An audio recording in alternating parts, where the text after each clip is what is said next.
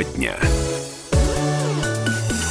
91,5 FM в Иркутске, 99,5 в Братске, сайт kp.ру. Из любой точки мира это все радио «Комсомольская правда» и программа «Тема дня» в студии Евгения Дмитриева. Я приветствую всех наших слушателей и в начале нашей программы расскажу, о чем же мы будем говорить. А С 1 января 2020 в нашей стране ввели электронные трудовые книжки. Но это хорошо знакомый новый формат э, документов в бумажном виде. Как в нашей области прошел этот переход, будем говорить. В нашей студии заместитель управляющего отделением Пенсионного фонда России по Иркутской области Евгений Горанович. Евгений Борисович, здравствуйте, рада вас видеть. Здравствуйте. Мы с вами встречались в студии год назад, когда только анонсировали эти нововведения. Как раз поговорим, с какими результатами подошли к концу 2020-го. Ну, а предлагаю все-таки напомнить нашим слушателям, что же такое электронная трудовая книжка, а потом все детали расскажем.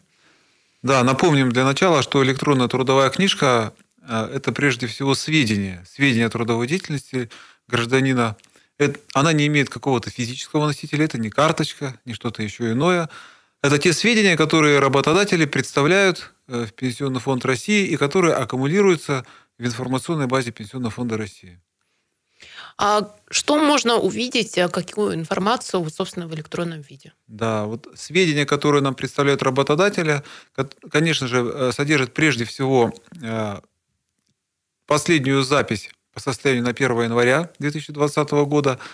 То есть ту запись, от которой нужно оттолкнуться, чтобы угу. идти дальше. Потому что все сведения дальнейшие, они должны фиксироваться только за период с 1 января 2020 года. Это очень важно, потому что за все предыдущие периоды э, сведения о трудовой деятельности остаются в бумажной трудовой книжке.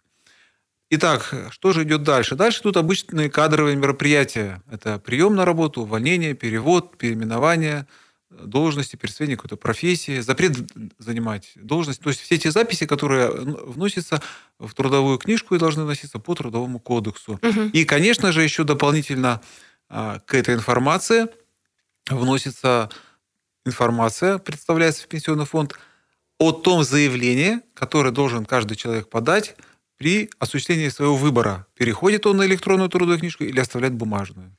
А вот те данные, которые вы сказали, остаются только в бумажном виде, а предыдущих местах работы, ну, они не улетучиваются никуда же? Они Нет, они, есть? Э, они остаются в бумажной трудовой книжке. И дело в том, что э, при трудоустройстве на работу человек, перешедший на электронную трудовую книжку, он должен предъявить работодателю два документа. То есть первый документ – это традиционно угу. имеющийся у него э, бумажную трудовую книжку, в котором есть все, все э, те данные о стаже его до этой даты до 1 января 2020 года, и новые сведения. То есть это либо распечатка, это будет распечатка по форме СТД ПФР, если Ой. Он, это сокращенное название. СТД – это сведения о трудовой деятельности, СТД сокращенно, ПФР – это пенсионный фонд ну. А вот. И либо он берет эти сведения у работодателя. СТДР, СТД – работодатель. А давайте вот обозначим, что дает, собственно, наличие этой информации в электронном виде и работодателю, и работнику, потому что важно, это разные все-таки стороны. Да, а вот все те сведения, которые нам представляют работодатели о трудовой деятельности, я уже сказал, что они аккумулируются угу. у нас в информационной базе. Что же это дает?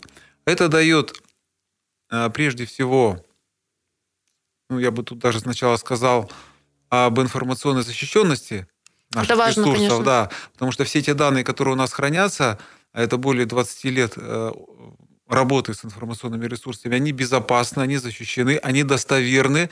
Все те сведения, которые нам представляет работодатель, они проходят форматно-логический контроль, что, в свою очередь, минимизирует какие-то неточные ошибки. То есть это гораздо более точные сведения, чем на бумаге может работодатель ошибиться, ну, и да, там ошибка да. будет. Вот.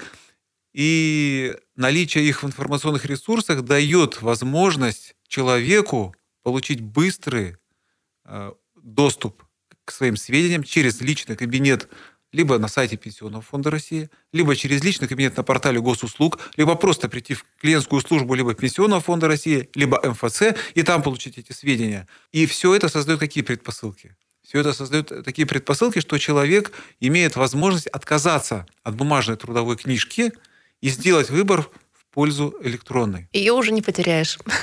А электронную книжку не потеряешь. А, и к тому же что это дает? Снижается, конечно, нагрузки на работодателя, потому что все работодатели, они независимо от того, переходит человек на трудовую книжку электронную, либо они переходят, они все равно представляют в пенсионный фонд информацию. А, а если человек остается на бумажной, то работодателю надо двойную работу. И сведения представлять, и в бумагу вносить. Ну да, двойная работа, правда. О самом процессе перехода 1 а, января он начался сейчас, на каком этапе и как, в принципе, в нашей области эта процедура проходила? Я хочу напомнить э, тем работодателям, которые сейчас нас слышат, что они были должны до 31 октября уведомить своих работников о том, что они должны сделать, во-первых, проинформировать об изменениях в законодательстве и проинформировать, что они должны подать э, заявление о выборе либо бумажная трудовая книжка, либо электронная.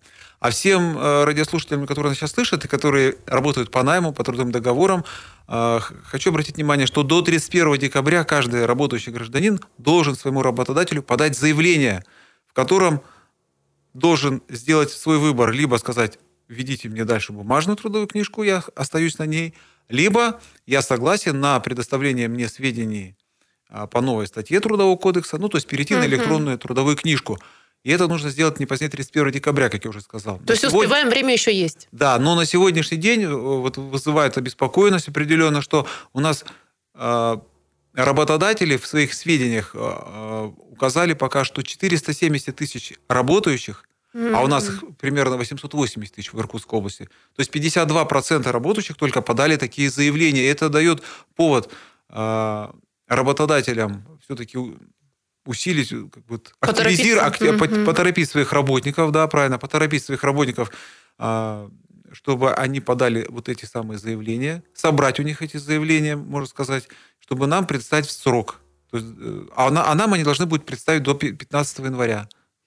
А вот, знаете, это... интересно очень, Евгений Борисович, а с чем это связано? Просто затянули, как-то в долгий ящик отложили эту работу, или, может быть, люди как-то побаиваются на введении и ну, сидят, выжидают? Дело в том, что независимо, остерегается человек нововведения или не остерегается, заявли... ведь само заявление, оно просто говорит о том, что я выбираю то или это – то есть э, мы не говорим, что э, люди должны до 31 декабря выбрать электронную трудовую книжку. Они просто должны э, сделать первоначальный выбор. Бумажная трудовая книжка, электронная. То есть здесь нововведение никоим образом не связано. Но, что очень важно, что если человек может сейчас выбрать бумажную, он в любое время, после 1 января 2021 года, вот в любое, может без ограничений, он может подать заявление и перейти на электронную. А наоборот? А вот наоборот нельзя перейти. То есть, если человек выбрал э, электронную трудовую книжку, ему работодатель выдал его трудовую с записью, что он уже перешел на электронную, и эта бумажная трудовая книжка уже не подлежит дальнейшему введению другим работодателям, этим же она остается у человека. На а, память? А, ну, можно сказать, что еще в, про, в проектах пенсионного фонда, сейчас есть э, проект федерального закона, он внесен а, рассмотрение, в котором, в соответствии с которым предполагается по заявлению граждан переводить в электронный вид э, трудовые книжки за более старый период. Mm-hmm. То есть это тоже в проектах есть. А мне еще вот интересно, люди такого пожилого возраста, которые, наверное, завершают свою карьеру, трудовую деятельность, им, наверное, нет смысла да, э, что-то менять, потому что ну, вряд ли они пойдут на какое-то новое место работать. Или это такое заблуждение? Ну, каждый должен определиться для себя. Тут, э, как бы, я думаю, что это не зависит от возраста, каждый просто определяет для себя, что ему удобнее, что ему кажется надежнее. Угу. И ни в коем разе, э, то есть в нашей беседе я не пытаюсь э, кого-то пропагандировать, да, электронную трудовую книжку или бумажную трудовую книжку. Лично я сделал свой выбор в пользу электронной трудовой книжки. А вот, потому что считаю это вполне безопасным и обоснованным, и не хочу на своего работодателя Лишнего... возлагать дополнительное время, да, чтобы он бумажную. и электронные книжки вел, и бумажную книжку вел. То есть нет в этом смысла. Угу. Вот поэтому ну, каждый сделает выбор для себя. А свою книжку оставили у себя? Да, она у меня хранится. А, ну и заключительный вопрос. А что нужно предъявлять при трудоустройстве работодателям, если ты перешел на электронную книжку? У тебя же нет теперь никакого документа в руках. Да, вот как раз вот он и есть. Вот я перешел на электронную трудовую книжку, у меня есть моя бумажная с записью, что я перешел. И все. Она у меня в личном хранении, по нормам Трудового кодекса я при на работу должен работодатель определить бумажную трудовую книжку, и вот за этот период работы с 1 января 2020 года должен представить сведения о трудовой деятельности, которые я получаю либо в своем личном кабинете, как мы уже говорили, либо предыдущий работодатель э, в момент увольнения должен э, мне дать сведения о трудовой деятельности у, дан, у данного работодателя. Угу. У данного работодателя. А сейчас все мы живем в режиме пандемии, определенных таких ограничений. А каким образом вам работодатели передают сведения? Это все дистанционно происходит? Да, у нас, как правило, большая часть работодателей, подавляющее большинство, передают э, сведения, используя электронную систему электронного документооборота. Угу. То есть никакой необходимости лично а те, а те работодатели, которые э, сдавали на бумаге, издают на бумаге, у нас вот в период э, карантина, да, скажем так, у нас были в клиентских службах чекбоксы, э, боксы, боксы, то есть, ну, коробки, в которые работодатели приходили, сбрасывали отчетность. Мы... Да, удобно. А ну что ж, я предлагаю в завершении нашей беседы а, поздравить всех жителей с наступающим Новым годом. Понятно, что особых каких-то торжеств, массовых мероприятий не будет в этом году по понятным причинам, но все-таки Новый год праздник семейный, и есть возможность поздравить. Конечно, с удовольствием поздравляю с наступающими праздниками, с наступающим Новым годом. А там и будет и Рождество Христово. Всем здоровья, счастья, благополучия. Приходите в пенсионный фонд. Ну что ж, спасибо большое. Евгений Аронович, заместитель управляющего отделением Пенсионного фонда России по Иркутской области, был вместе с нами. Ну а тема беседы – это электронные трудовые книжки. Спасибо. Спасибо.